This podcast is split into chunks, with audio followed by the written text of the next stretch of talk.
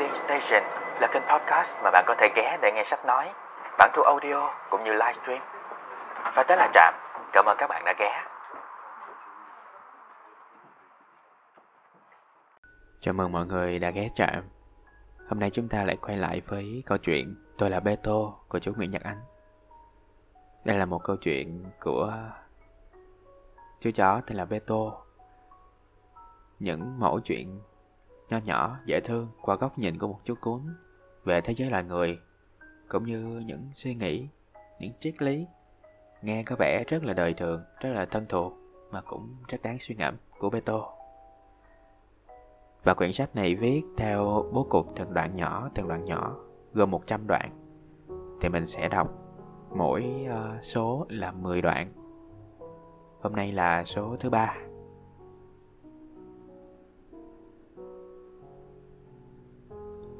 Lão Hiến luôn tìm cơ hội rút vào bọn tôi như rút vào một quả bóng. Và vẻ mặt của lão trông rất hả hê khi nhìn bọn tôi bị đá văng đi và khóc lên đau đớn. Khác với chị Ni, lão Hiến không có thật, không có khả năng nghe được tiếng khóc của lũ cuốn chúng tôi.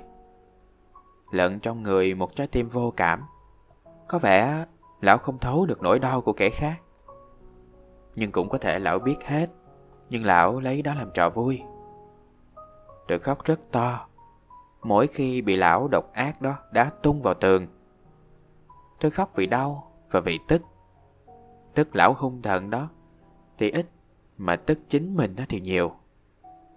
Đã bị lão chở trò cục sức bao nhiêu lần, nhưng rồi tôi lại quên bén đi mất. Lần sau tôi lại mãi chơi lúc nào mà lão đi ngang, và lại ăn một cú đá vào be sườn, đầu thấu trời xanh thêm tiếng cười hình hệt của lão, như muối sát vào vết thương. Không chỉ riêng tôi, bọn cuốn hàng xóm đứa nào cũng bị bầm dập với lão Hiến, không dưới chục lần. Thật khó mà đề phòng lão, đơn giản vì lão mang bộ mặt của một con người. Tới lần thứ 11 thì bọn tôi khôn ra. Bọn tôi không ngờ ngạch đánh giá kẻ khác bằng mắt nữa. Khi bạn nhìn quá nhiều thứ không cần thiết trong cuộc đời, bạn khó mà sàng lọc được các ấn tượng. Tâm trí bạn sẽ bị nhiễu, và con mắt khi đó có khả năng đánh lừa bạn. Thị lực của chúng tôi vốn cũng chẳng tin anh gì. Bọn tôi bắt đầu dùng mũi để phân biệt người tốt, kẻ xấu. Từ đó, bọn tôi không còn vô cớ bị ăn đòn của lão Hiến nữa. Nếu giỏi ngụy trang, kẻ ác cũng có thể nở nụ cười từ bi và thốt lên những lời ngon ngọt như vớt ra từ một hũ đường. Nhưng hắn ta vẫn không thể che giấu được cái mùi ác. Đó là một thứ mùi rất khó diễn tả. Nó chua chua, lầm lợm và dĩ nhiên phát ra từ một tâm hồn xú uế.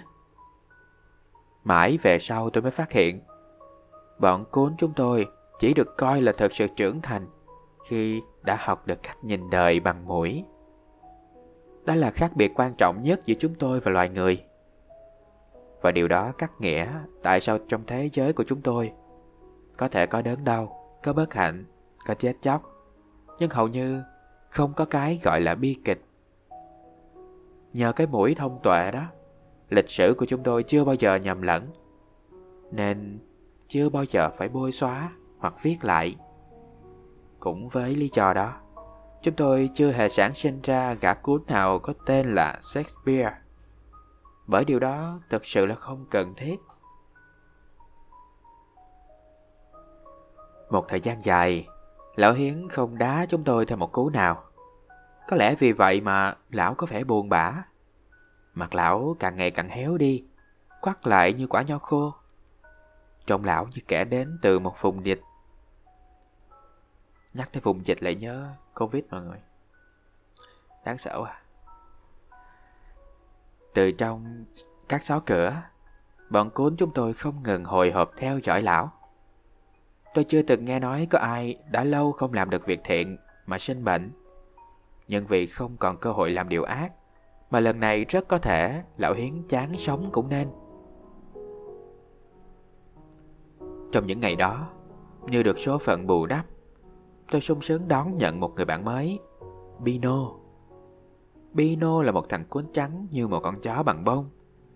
Lông nó xù ra bốn phía, Khiến ngày đầu tiên chúng tôi Sorry, Khiến ngày đầu tiên tôi không thấy đuôi của nó đâu. Mày là cuốn cục đuôi hả? Tôi tò mò hỏi. Bino trả lời bằng một động tác hết sức kỳ cục. Nó cứ xoay tròn trên bốn chân Khiến tôi phải đi vòng vòng, Không ngừng chán mắt vào mông nó. Tôi nhìn thấy mông nó động đậy. Và chốc sau, Trước cặp mắt ngạc nhiên của tôi, Một chiếc đuôi nhỏ xíu Từ trong mớ lông trắng Ngút ngoắt thò ra. Chiếc đuôi trắng và ngắn, Trông giống hệt một viên phấn bản, Ai đánh rơi giữa bụi lau.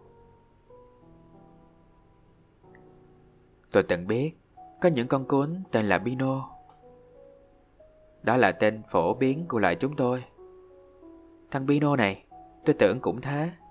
Nghĩa là không có gì đặc biệt. Gọi thằng Bino là Bino, Cũng như gọi cục đá là cục đá. Cái bàn là cái bàn. Nhưng dần dần tôi nhận ra, Thằng Bino hấp dẫn hơn cục đá hay cái bàn nhiều. Một hôm, nó hỏi tôi, Sống trên đời này, Điều gì là thú vị nhất? Chưa từng có ai hỏi tôi một câu như thế bao giờ. Tôi suy nghĩ một lúc Rồi ngập ngừng đáp. Nhai một chiếc giày? Ờ, điều đó thì thật thú vị. Bino tán thành rồi nói tiếp. Thế còn điều gì thú vị nữa? Tôi lại nghĩ Cặp mông đông đưa. Con người nghĩ ngợi thì lúc lắc cái đầu Bọn tôi thì lúc lắc cái mông. Làm tròn, lăn tròn trên sàn nhà. Sao cho cả người lấm lem? Một lát tôi nói. Hay đấy. Ừ, Gì nữa? Sợt một hành xúc xích thật to. Gì nữa? Lúc đó lão Hiến đi ngang qua. Tôi thụt sâu người vào trong kẹt cửa và nói Đớp cho lão một phát. Tôi chỉ trả lời thằng Pino được 22 lần. Sau đó thì tôi không nghĩ ra điều gì thú vị trên đời nữa. Ăn, ngủ, chơi Tôi đã liệt kê không sót một thứ gì. Kể cả cái thú hết sức bậy bạ Là tè lên tấm thảm chùi chân đặt ở ngưỡng cửa. Không ai trong nhà hài lòng về hành động đó của tôi. Và tôi cũng biết không nên làm thế. Nhưng không hiểu sao Mỗi khi bụng tân tức Tôi lại không cưỡng lại được ước muốn leo lên tấm thảm. Có bao giờ bạn biết một điều gì đó là sai Mà bạn vẫn cứ làm không? Có bao giờ Có bao giờ mọi người biết sai mà nó vẫn làm không? Mà bạn vẫn làm không? À, làm tôi nhớ tới cái việc mà cái trong trong triết học Hy Lạp có một câu là không ai muốn làm ác cả tức là có thể nó là sai trái đối với mọi người nhưng mà đối với mình nó là một cái gì đó rất là tuyệt. Một cái gì đó rất tốt cho bản thân. Mình nghĩ như thế thì đó là điều thiện của mình. Là mình làm một cái điều mà người ta nghĩ là à, là xấu nhưng mà mình cảm thấy ờ uh, đó là tốt cho mình.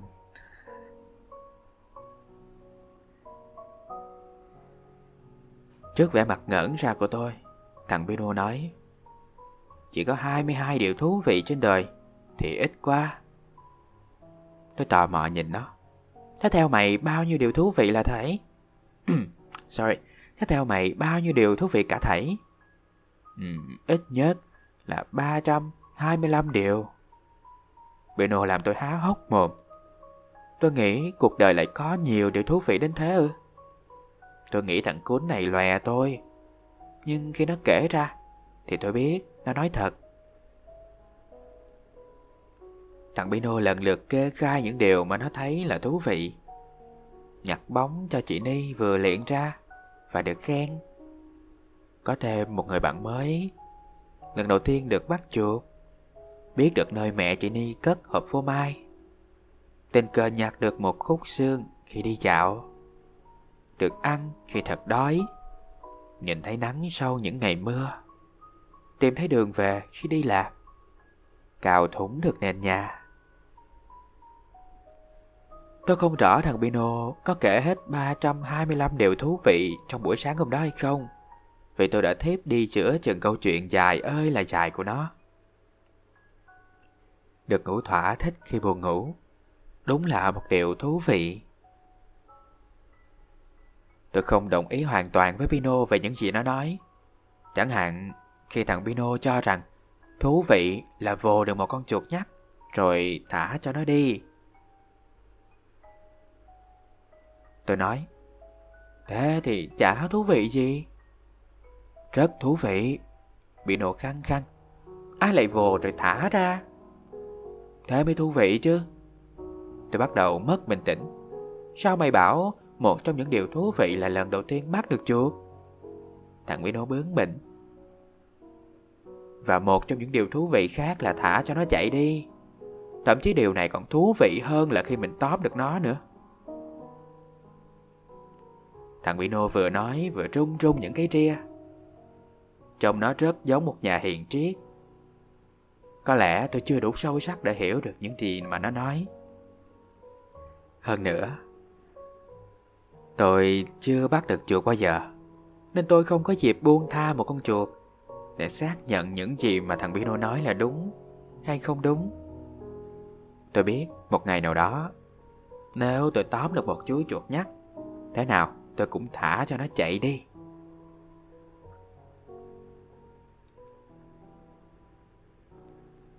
Một trong 325 điều thú vị theo Pino là biết được những gì mà người khác không biết.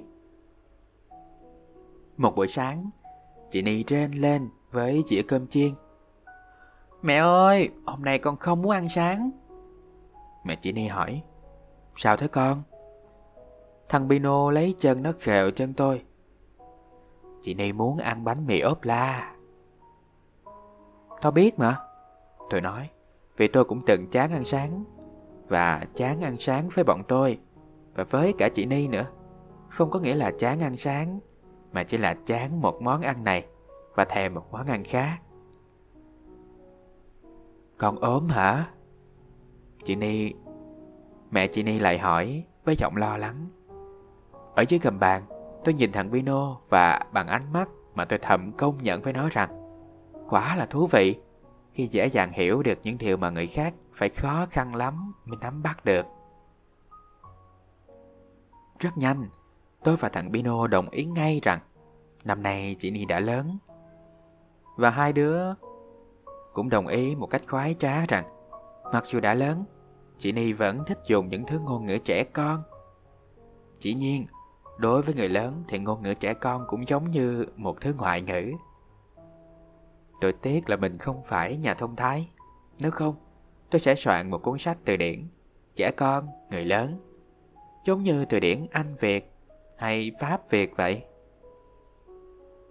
Đại khái nó sẽ như thế này. Mẹ ơi, con nhức đầu.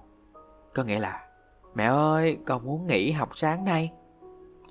Mẹ ơi, hôm nay tháng mấy rồi? Có nghĩa là, mẹ ơi, sắp đến sinh nhật con rồi đó. Mẹ ơi, ngày mai trời có mưa không hả mẹ? Có nghĩa là, mẹ ơi, ngày mai dẫn con đi siêu thị nha. Tôi nói ý nghĩa của tôi và thằng Pino. Lập tức tán thành. Nó bổ sung. Câu này nữa, chị Ni rất hay trùng, nhất là khi trò chuyện qua điện thoại và chat qua Internet. Bạn chờ tôi chạy đi uống nước chút nha. Tôi trợn mắt. Có nghĩa là gì? Nghĩa là tôi phải đi toilet. Đôi khi tôi hay nằm mơ. Rất nhiều lần tôi mơ thấy tôi và thằng Pino đi dạo trên cánh đồng cỏ non, được trang điểm rất nhiều hoa dại li ti. Trông như những hạt cườm được đính một cách khéo léo vào tấm áo choàng xanh khổng lồ mà ai đó đã đem bọc quanh trái đất. Những cánh đồng trong giấc mơ của tôi bao giờ cũng trải dài đến tận chân trời. Có lẽ bạn cũng vậy thôi. Bạn nhớ lại đi. Có phải những giới hạn của cuộc đời thật hoàn toàn bị xóa bỏ khi bạn nằm mơ? Trong giấc mơ đó, Ý tôi muốn nói đến là tấm thảm thiên nhiên êm ái đó. Chúng tôi nô nức rượt theo những cánh bướm chập chờn. Thực sự thì bọn cuốn chúng tôi chưa bao giờ tóm được một cánh bướm. Mặc dù lũ bướm nói chung là trông rất thích mắt. Ba mẹ tôi, ông bà tôi có lẽ cũng vậy. Tức là không tóm được một cánh bướm nào trong suốt cuộc đời mình. Lũ bướm luôn luôn bay trên đầu chúng tôi, lượn lờ, vẫy gọi. Có lúc xà thấp đến nỗi tôi tưởng chừng sẽ chạm được chúng. Nhưng ngay vào khoảnh khắc tôi chờ đợi để tận hưởng cái cảm giác tuyệt vời đó, thì chúng đã thoát ở xa. Vẻ đẹp của những cánh bướm đối với bọn tôi, cho vậy đã trở thành vẻ đẹp của lý tưởng. Chỉ để ngắm và ao ước, nhưng không thể sở hữu. Nó gần như là ảo ảnh. Nhưng đuổi bắt ảo ảnh, bản thân nó là một sự phấn khích khó tả. Điều đó cắt nghĩa tại sao giống bọn tôi. Biết hết. Sorry.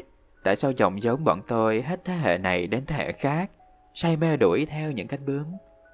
Dù tuy rằng không nói ra tất cả, đều hiểu rằng điều đó thật là vô vọng. Và đó là tất cả những gì có trong phần số 3. Số thứ ba của câu chuyện Tôi là Beto, tác giả Nguyễn Nhật Ánh. Nếu như mọi người muốn nghe lại chiếc podcast này cũng như những số tiếp theo, hãy follow Trạm tại blog của Trạm.com cũng như gửi về cho Trạm những đóng góp ý kiến, những câu chuyện muốn chia sẻ thông qua hòm thư conversation. Trạm cũng để ở website của mình blog của trạm.com nha. Cảm ơn mọi người đã ghé trạm và lắng nghe. 这样